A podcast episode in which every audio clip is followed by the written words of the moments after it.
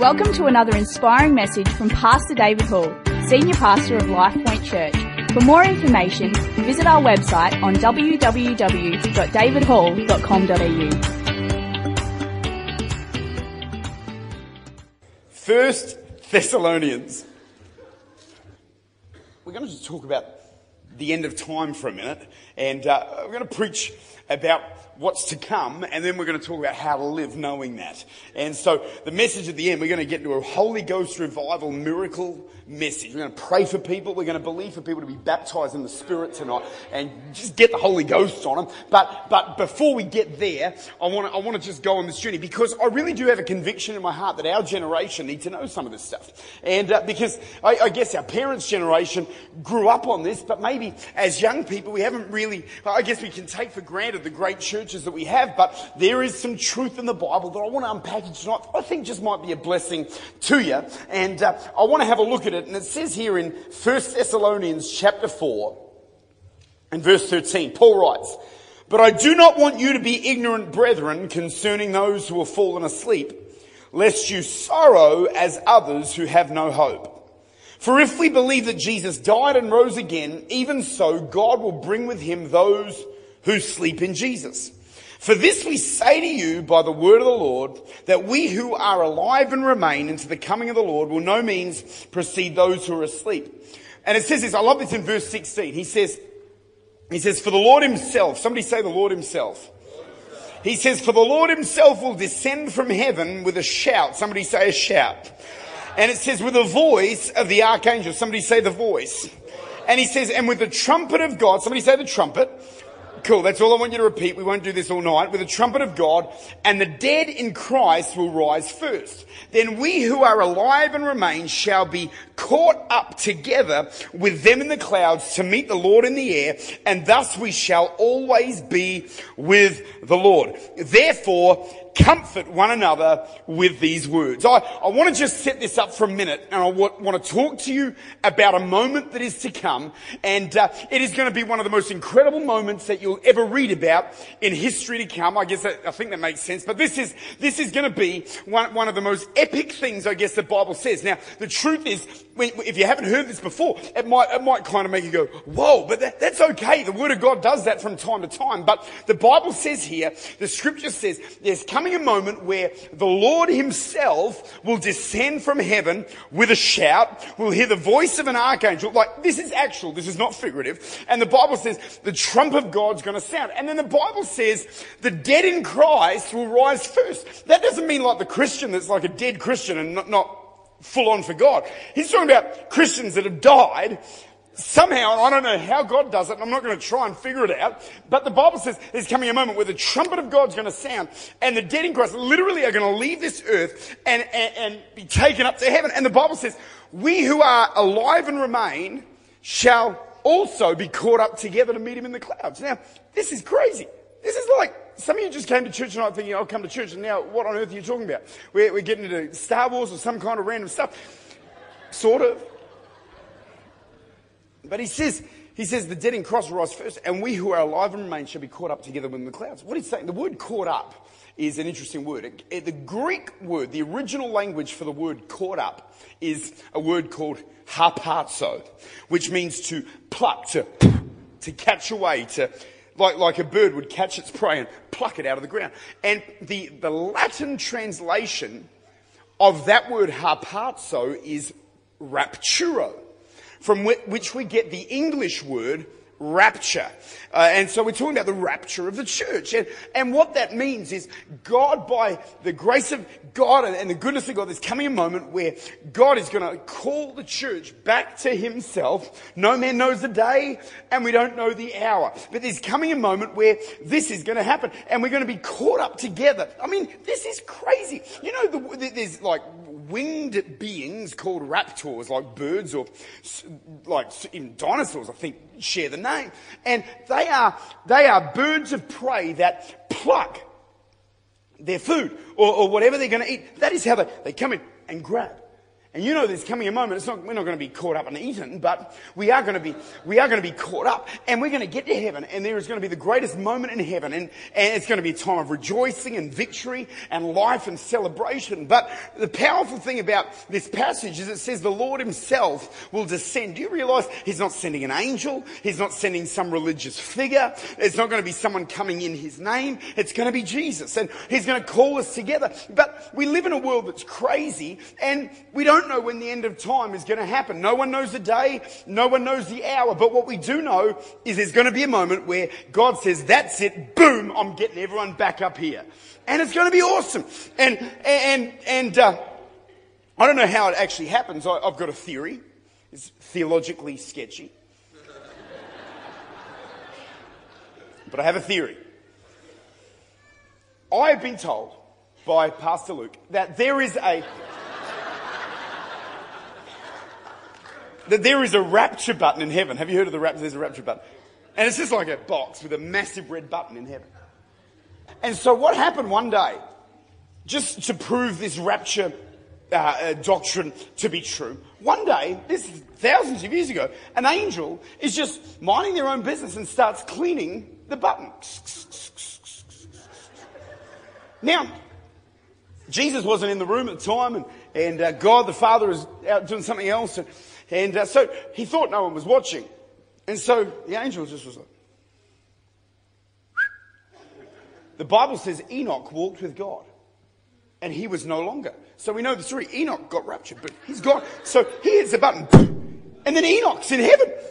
And Jesus is like, dude. Well, I don't know if Jesus said dude, but he said, dude, what did you do? You hit that button. Enoch's here. He's not meant to be here for months. And so he says, if you do that again, I'm taking your wings for three weeks. So about a thousand years later, the angel comes back in there.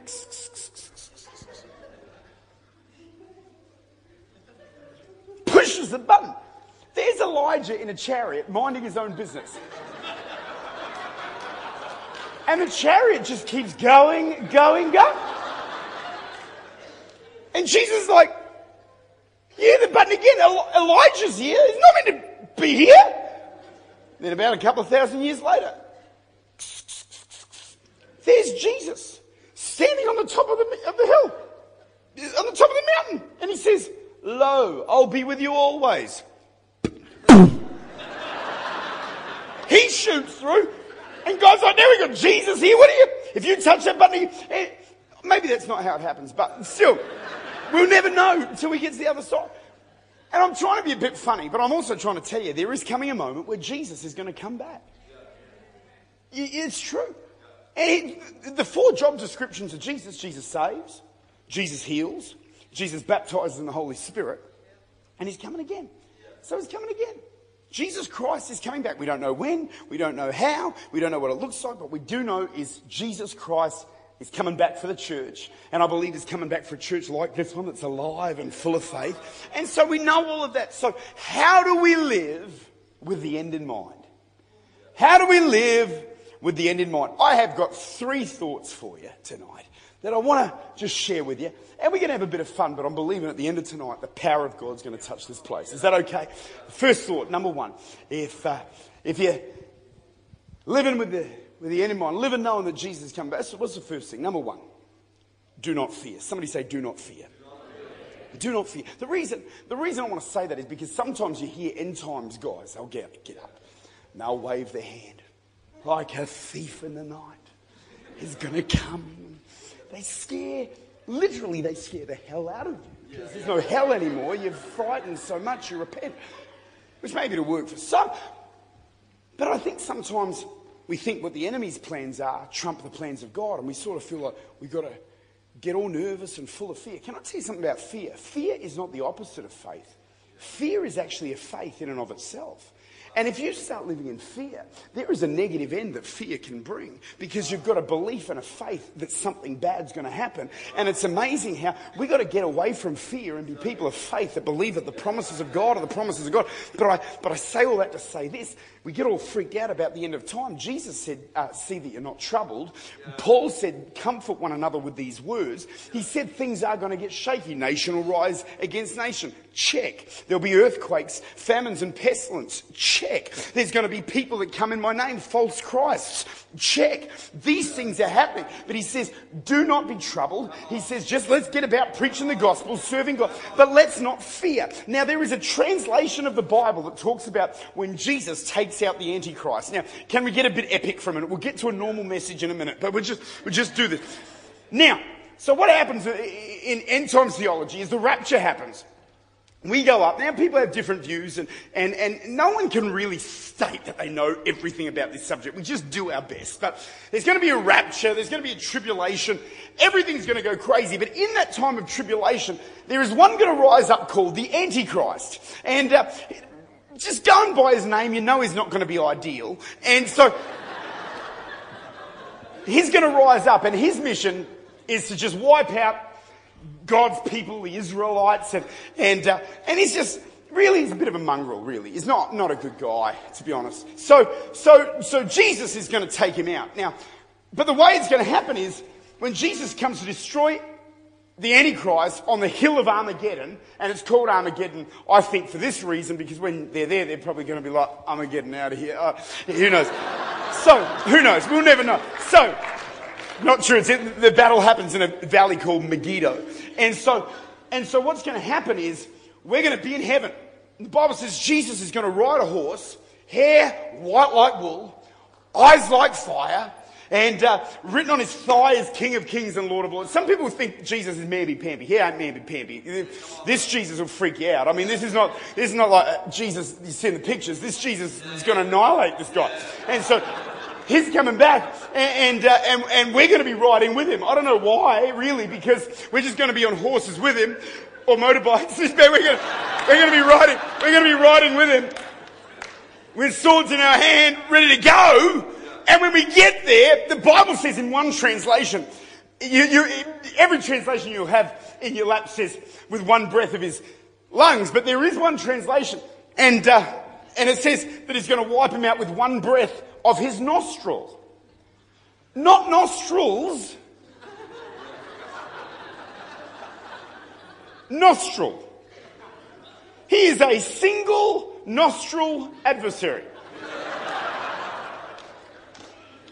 So we're going to be there on horseback, ready to go. Yeah, come on, we're going to take out these mongrels. They're destroying everything. And just when we're ready to attack, although none of us are going to know what on earth we're doing, we're just going to Jesus is going to be there. Everyone put your swords in, just chill. We'll all be there. It's like a really weird movie. And Jesus is going to get in front of the Antichrist, and this is how he's going to deal with him.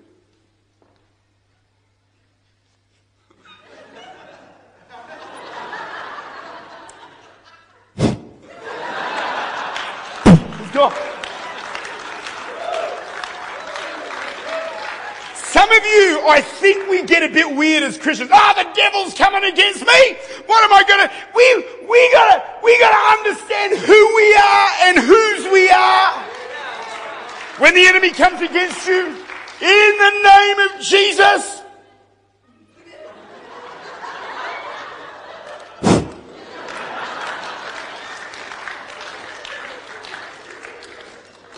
I mean, why are we, why are we in fear? when we serve the King of Kings and the Lord of Lords, and the same power that raised Jesus from the dead. Oh I tell you right now, you get trouble in your life when the enemy comes against you. Some of you, you go into travail. Ah!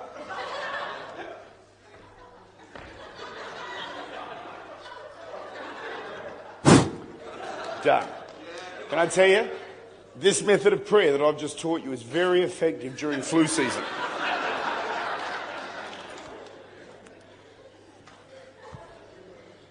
I mean, how, some of you are young now. It's funny. Now I tell these stories and there is a generational gap, but I, I, I was, I finished school in 99.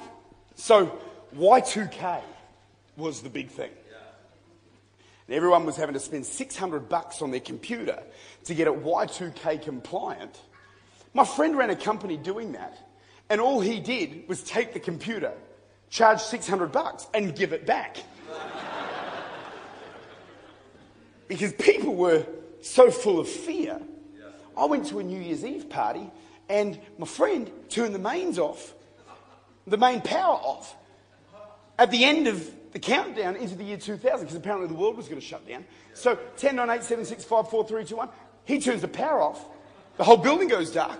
All you could hear was me going, come on guys, let's pray in the spirit. Meanwhile, the neighbour's house was fine. But there was a pastor in my church who literally filled up his bath with water to the top. They built a bunker in the back of their yard and stocked up on baked beans. Now, just think about that. If I'm going to be in a bunker, baked beans is not what I want you other people to be eating there.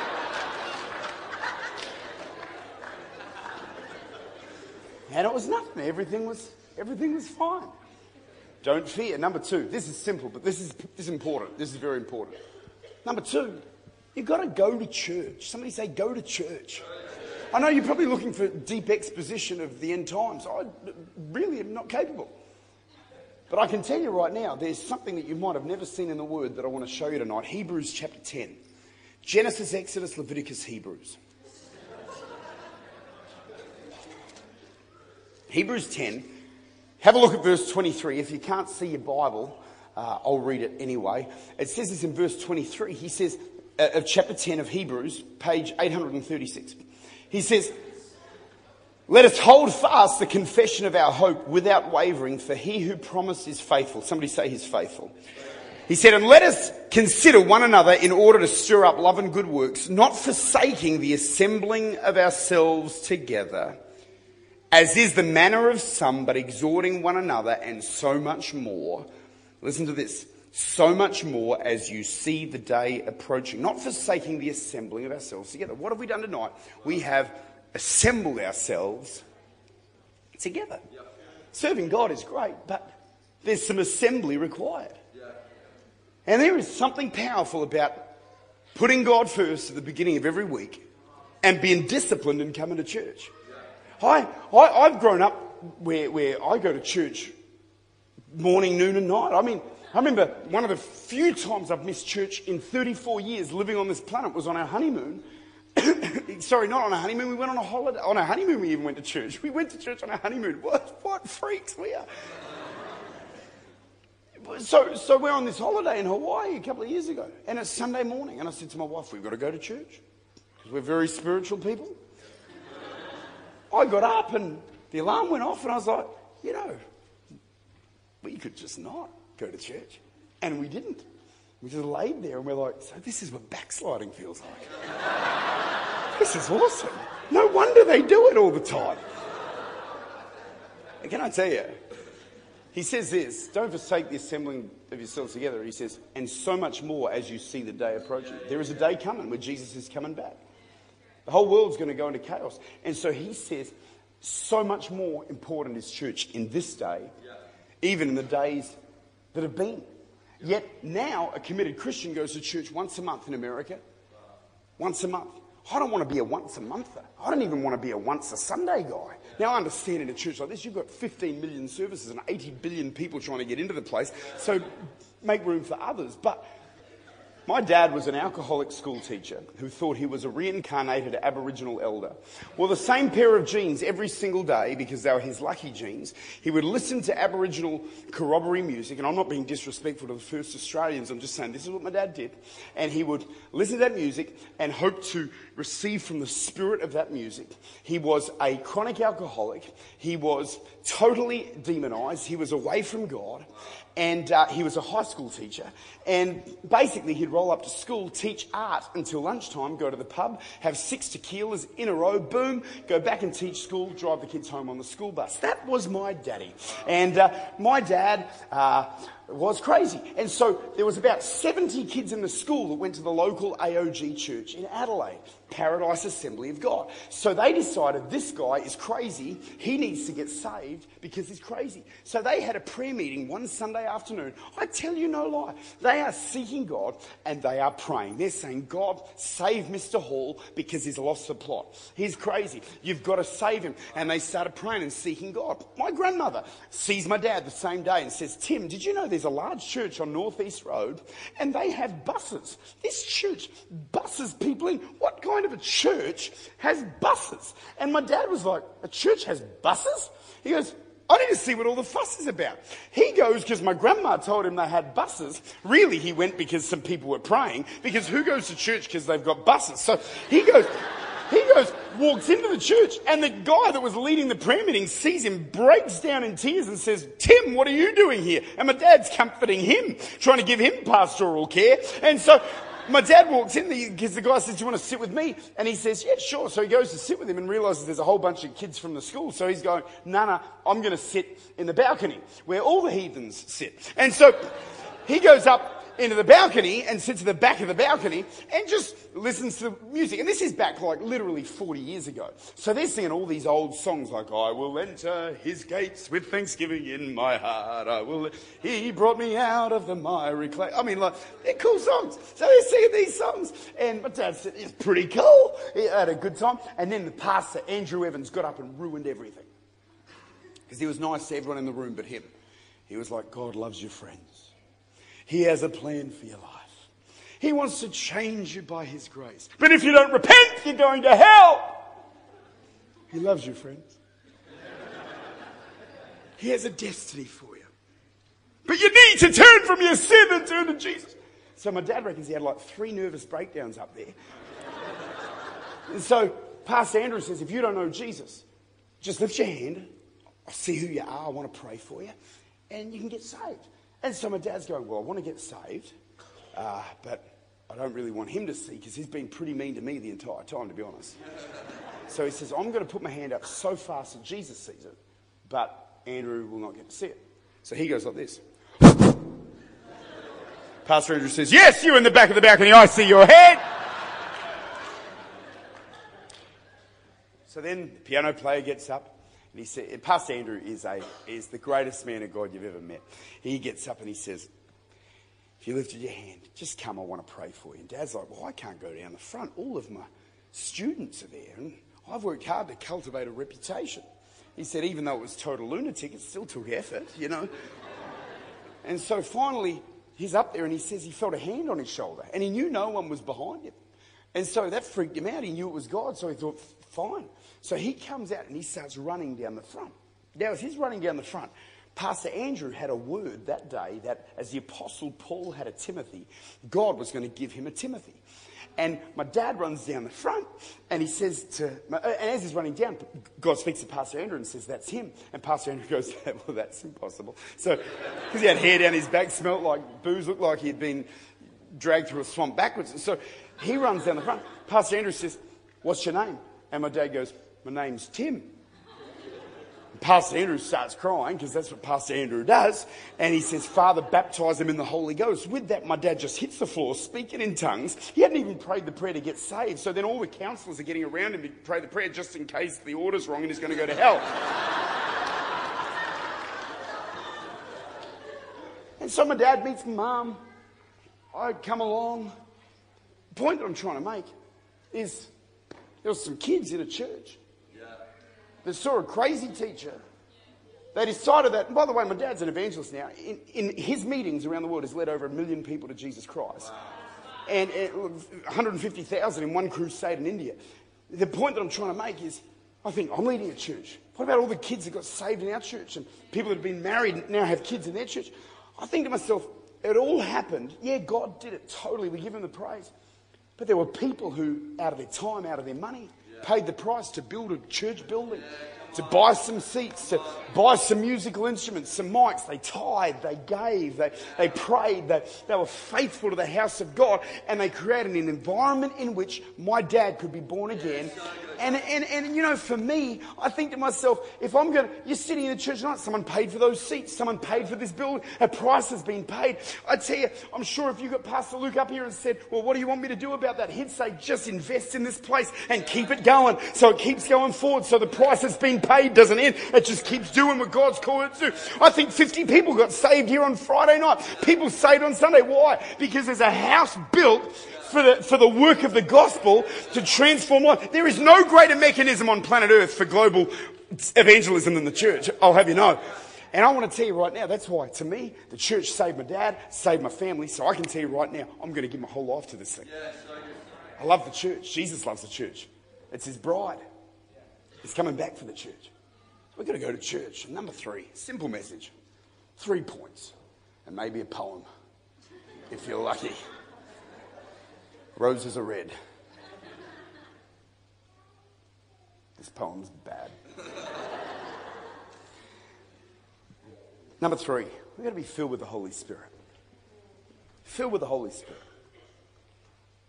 The Bible says in Acts chapter 1, and I want you to turn there for a minute, and we'll be, we'll be nearly done. Acts chapter 1.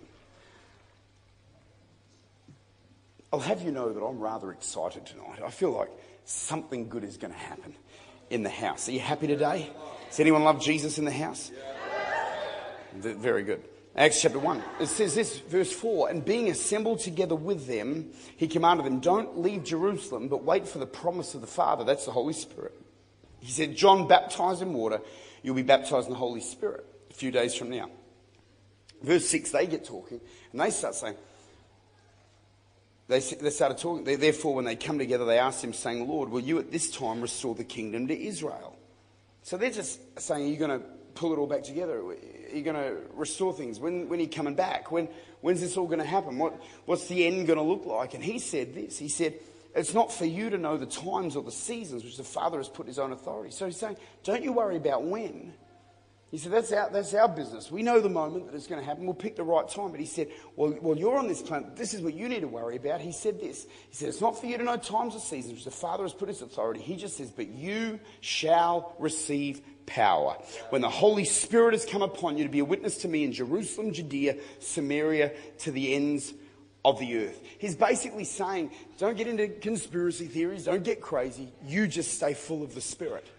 And can I say that's really what I've come. How do we live knowing that Jesus is coming back? We've got to live knowing he's coming back. We've got to be people of faith. We've got to be in the house of God. But we need to just concentrate on being so full of the Holy Spirit that every person we come in contact with comes in contact with Jesus. And I don't know about you, but I, I love the power of God and I love the anointing of the Holy Spirit. And I really feel like God wants to do something in this place. And I'm going to tell you one more story, then I'm going to be done preaching and we're going to pray and we're going to believe God is going to do something tonight, Pastor Frosty. How many love Pastor Adam and Pastor Darcy? Aren't they awesome? She's my favourite Okie because she's from Oklahoma. And Adam, you are just the man. You are awesome. Just incredible spirit, you know. Like, they're just nice, but they've got authority. I feel like they're nice, but they're going to take over the world. That's it's kind of like, like nice dictators, but still. I preached at Brownsville Assembly of God, which was a, place where there was a big revival, maybe nearly 20 years ago.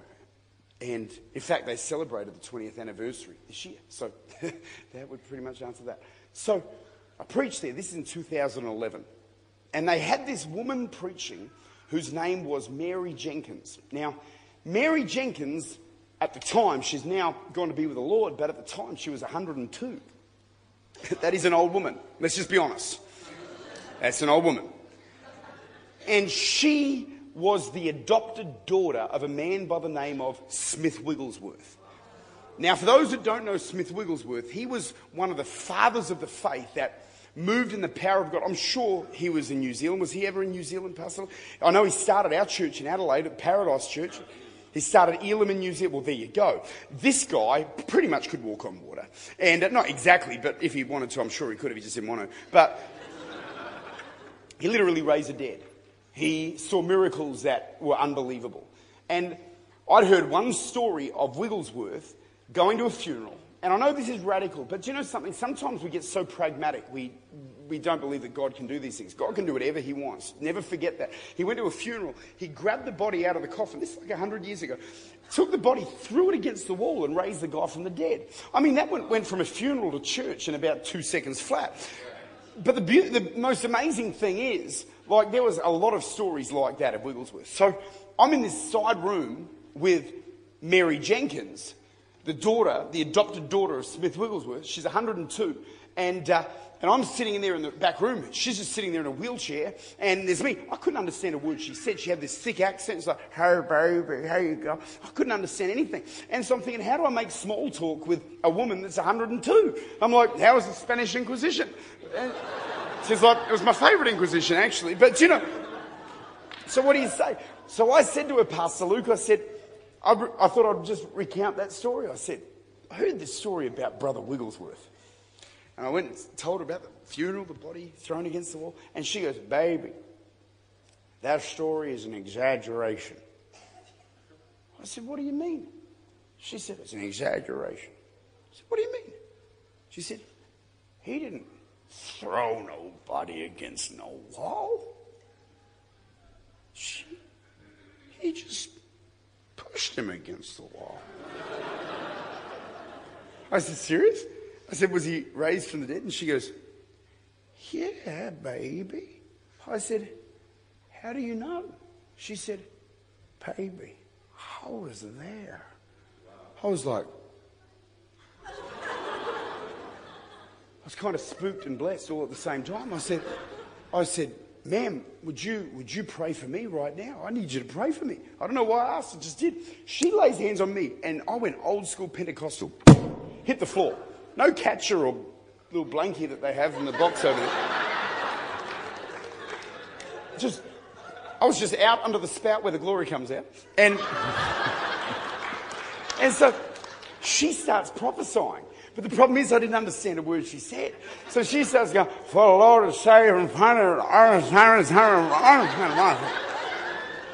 I don't know what she said, but can I tell you to this day, that's the most powerful prophecy I've ever had. It was so powerful, I took my pen and wrote in my journal. I didn't know what to write, so I drew a squiggly line and a picture of a butterfly. But in fact, that's a word for someone here. There's someone here, you've got pain in your heart, and God wants to. We have celebrated these men of old, and they deserve honour and celebration. They're legends. But the truth is, I think, what about our generation? I, I feel like we need some Elijahs of God. We need some people who carry some power to see our high schools wonder Jesus. We, we need more than a WWJD band, man. We, we need the power of God's Spirit working in our heart and working in our life. And, and as we come to a close, maybe if the two dueling keyboard players could come, I don't know which one's winning at the moment, but they're having a dance off up there with their spirit fingers. But tonight I want to pray for some people, and I want us to stand for a minute if you wouldn't mind. The song that I reckon we could really sing is that There Is No Other Name. That's where we could just get ready to sort of go into that. Is that all right? Or Roar by Katy Perry, whichever one you. I don't mind. We can have a vote, to be honest, but. Kind of ruin that moment that we're just trying to create. We'll start again. We'll just worship. Can we, can we lift up our hands to the God of heaven and earth all across this house? You might be a bit new to church and you've never lifted your hands. Can I just tell you, just, just try it, you know? Because you probably get the goosebumps and that's pretty cool for the first time. You're like, it's great. But my prayer tonight is that you would be filled with the power of heaven. That the glory, the power, and the touch of Almighty God would come upon your life. That you would be filled with all the fullness of God. The same power that raised Jesus from the dead would come alive on the inside of your life. In this place, Spirit of the living God, I ask you to come. Fill this place. Fill this place with the glory of God tonight. We're so hungry. God, we're so hungry. God, we're so hungry. Lord, we're so hungry. Father, fill this house with the glory of God. If you're hungry, just lift your hands to heaven. Father, let your anointing just come right now in Jesus' name. Rivers, rivers, rivers. Lord, I pray that in this time of the in this earth, right now, God, I pray that there would be people in this place filled with the Spirit of God, filled with the Holy Ghost, filled with the presence of heaven. God, right now, in Jesus' name. God, right now, in the name of Jesus.